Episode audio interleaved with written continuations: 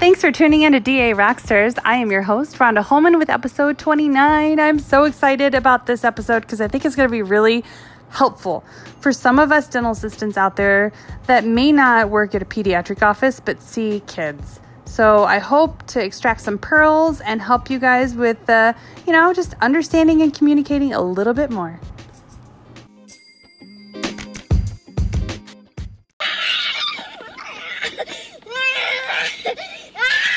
What is wrong with you, Ja'Cory?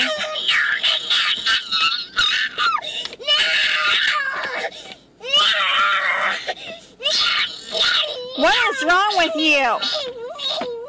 Stop it. There's no reason in you acting that way. Stop it.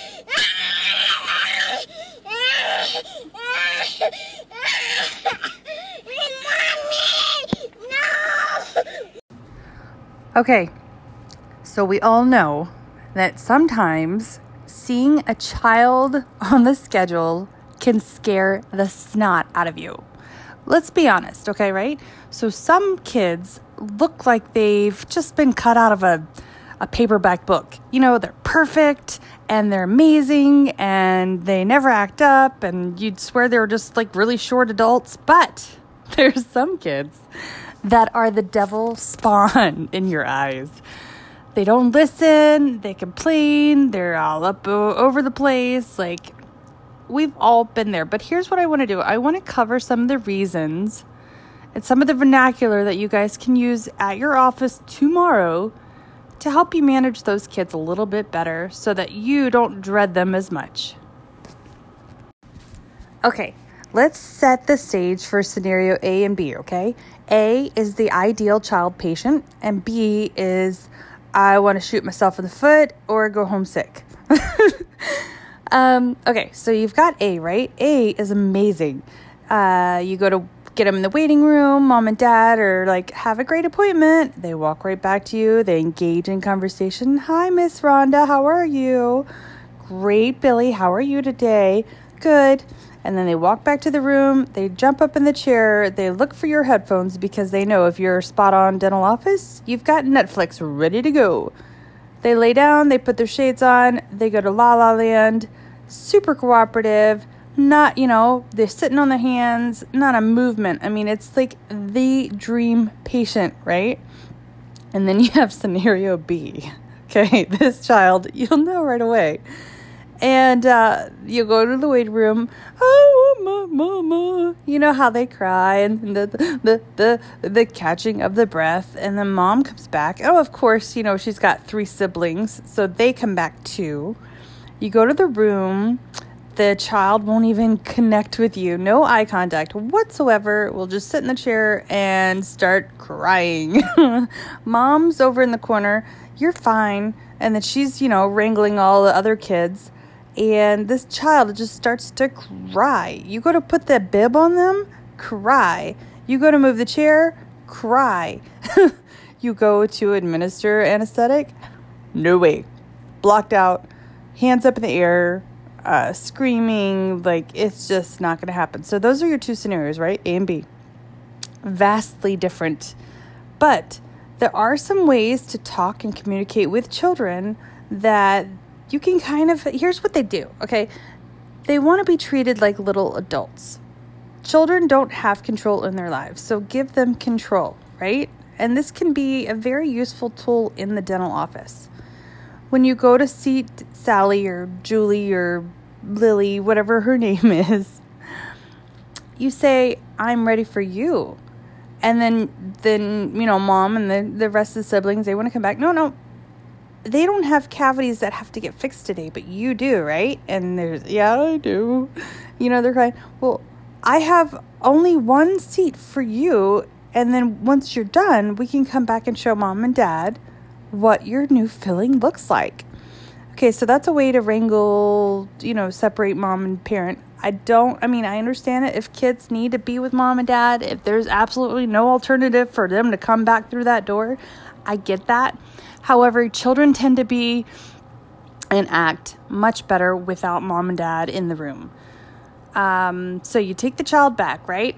Here's what you do Hey, big chair is yours. You get to hop on up. This one's special because it moves back and front and and it can even swivel like up and down. Highlight how cool the chair is, right? They've probably been here before, right? They got diagnosed with decay. So let's just walk them through it because kids sometimes have selective memories or, you know, they just, they want a reason to be angry and upset so that they can get out of this in any way, shape, or form possible, right? Um, so you put them in the chair, you let them control the buttons up and down. Hey, we have Netflix. What would you like to watch today? And then make sure you have all of the children's cartoons lined up and ready to go. It takes them out of their headspace, right? Gives them control, gives them a choice, right? So you put them on the headphones. Here's what you do at that point you just let them sit. Give them two minutes. It doesn't have to eat your schedule, but just give them some time to zone out. This will take their anxiety way lower. Or you know, you could see them just look around the corner and that child is looking at Netflix, but they're looking over here, they're looking at your instrument tray, they're looking behind them. They are inquisitive, right? They want to know what is going on. So you go back in and then then you start, right? Hey, you know, Lily, we've got these two sugar bugs that are eating your teeth away, right? So we've got to clear out where they've eaten, right? So there's going to be a hole. What happens if we leave a hole in your tooth? Then you give the child a chance to respond. Well, if you leave a hole in your tooth, your tooth will break. So we are going to take out your sugar bug and we're going to fix the hole it made. Super simple vernacular, right? And it's to the point, it's no beating around the bush. And uh, it, like I said, it's informing the patient, whether they're an adult or a child, that's really important for their anxiety levels. Okay, so this is where you go with happier, right? otherwise known as nitrous, um, you give them the option. You know, if mom and dad said yes, they want it, sometimes they don't want it, guys. Sometimes I've had a patient say, no, I don't want that. And they were totally fine without it.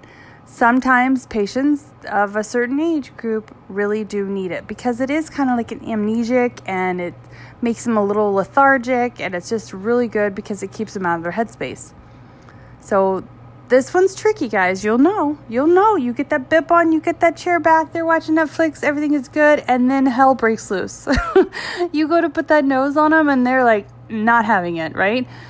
So always describe to them what you're about to do because it's super important. Hey, we've got this really cool thing that goes over your nose, makes you kind of look like a fighter pilot, but it has air in it that makes you feel better Okay, because we know that when you get these sugar bugs taken out of your teeth, it kind of makes you nervous, right? So just use words, right? So I want you to try it. If you don't like it, we can take it off. Options. So you lay him back, you put the nose on, say, you know, this is special air, it's only for you, so you have to breathe in through your nose and out through your nose. Here's here's my pearl, right? If a child is clearly only breathing through their mouth, what do you do?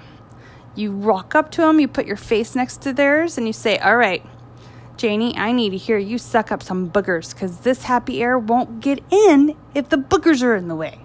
So, what you do is you just have them like, I mean, a really big, good nasal inhale and suck up all those boogers. a, it works. They know exactly what you're talking about when you say suck up some boogers. Uh, so hey, look at this. You're doing an amazing job, right? So you got them laid down, bibs on, Netflix is on, air and oxygen are on. Dude, you guys are soaring high, right? In walks the doctor. All gloved up, mask on, coat on, the loops with the light. I mean, this is intimidating to a child. And you lose them. as soon as they turn over, look at the doc. Wah! So just make sure that your doctor has the you know some type of approach that they use universally on children um, how to approach the patient.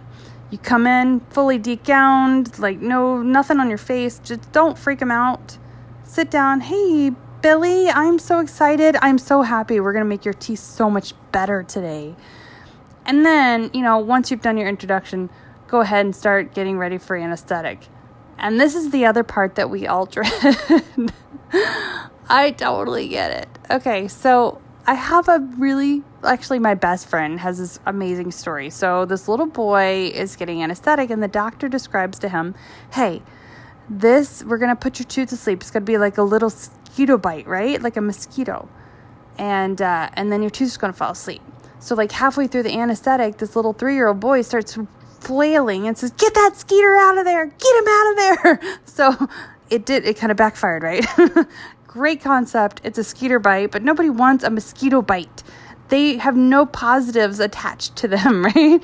Nobody wants to go outside and get welts all over the body. So that's what kids associate it with. So try and use regular vernacular if you have to describe it at all. Hey, okay, we're going to put some sleepy juice next to this tooth because we have to make sure it's snoring before we can fix your sugar bug.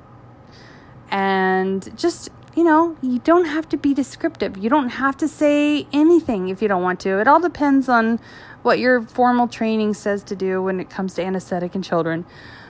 But as the assistant, it is really important that you have your hands hovering that child's hands.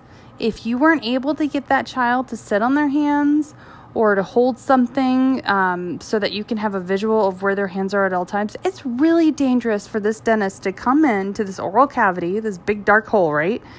and have a kid that's moving all over the place and then next thing you know their hand goes straight up because you weren't catching it and it hits the anesthetic straight out of their mouth or pokes something or pokes the dentist like all of these really horrific scenarios could happen if you're looking at that syringe but just make sure that you have their hands if they need one to hold take your glove off and hold their hand if they just you know say you're really close, you know that they can do this, they're just a little hesitant, just, you know, make sure you have your arm over top of that patient, um, right where like the elbow to wrist areas. That way, in case they do react, because sometimes it's crazy, you'll be almost done giving the anesthetic and they'll flail. Just make sure you have some security barrier for your dentist to keep those hands out of their mouth and away from the syringe. So I think that is a really helpful tool. Just make sure, you know, once you get them there, you're so close, right? If you can get them laid back in the chair, nitrous on, Netflix on, opened up, anesthetics in, I mean, not all the time, but a lot of times it's smooth sailing after that. Okay, so I've decided to just cover a couple of pearls that are good time management keys, right? So you've got this child, anesthetics in, ready to go. Isolite, guys. I know rubber dams are awesome, especially if you're doing a pulpotomy and a stainless steel crown, but I'm telling you what, if you have an isolite option, kids are really responsive to it. It's the chewy butterfly. this helps you stay open and it keeps your cheek out of the way so we don't so we can see your tooth and get all the sugar bugs out, right? Isolites are amazing tools. Anybody that works in pediatrics probably loves them too, as much as I do. Um, make sure that your matrix are ready to go. Tofflemire and everything's set up to go for that tooth. Say you're doing a whole quadrant, right? This poor kid's got bottle rot or some type of soda habit or their mouth breather and have no saliva in their mouth or there's something other, you know, some other indication as to why they have so much rampant decay but make sure you have your Tofflemires ready to go. Here's another really good tip. While you're waiting for the anesthetic to kick in and you want your child to get used to having fingers and hands in their mouth before the doctor comes in, size out your stainless steel crown if you're doing one of those. Get, you know, one to two, maybe even three options ready to go on the dentition the way it is before you prep.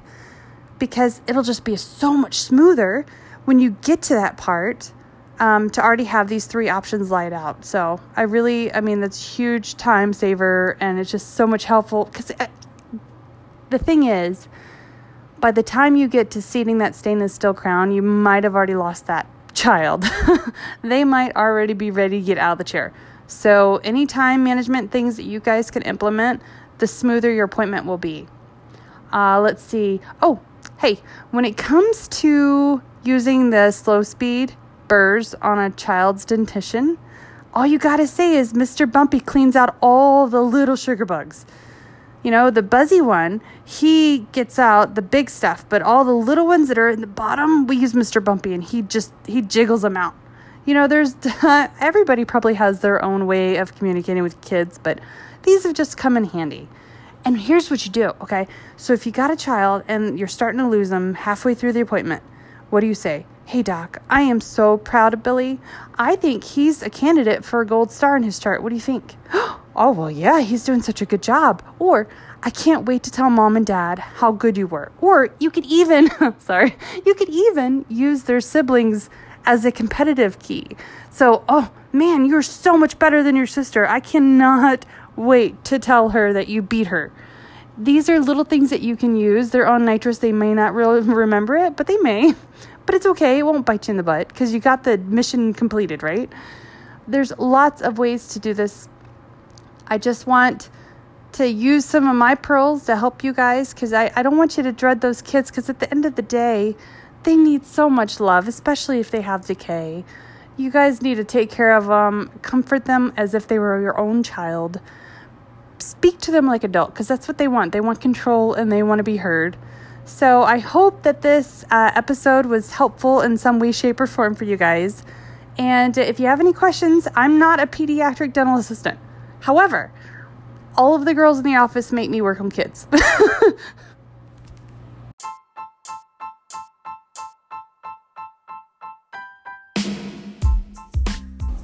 Thanks for tuning in to another episode. As always, guys, feel free to reach out if you guys have any questions or want to share any pearls of your own. Let's band together to do better and be better. You can find me on DA Rockstars Facebook page. I'm a I'm in Dental Assistants Worldwide group. I'm with Julie Varney on Dental Assistants Rock. I mean, we're all over the place. There's lots of us. Reach out to someone who's been there and done that. They have some amazing pearls that they can share to make your life easier. So do not be afraid to use those resources. But until next time, keep on sectioning.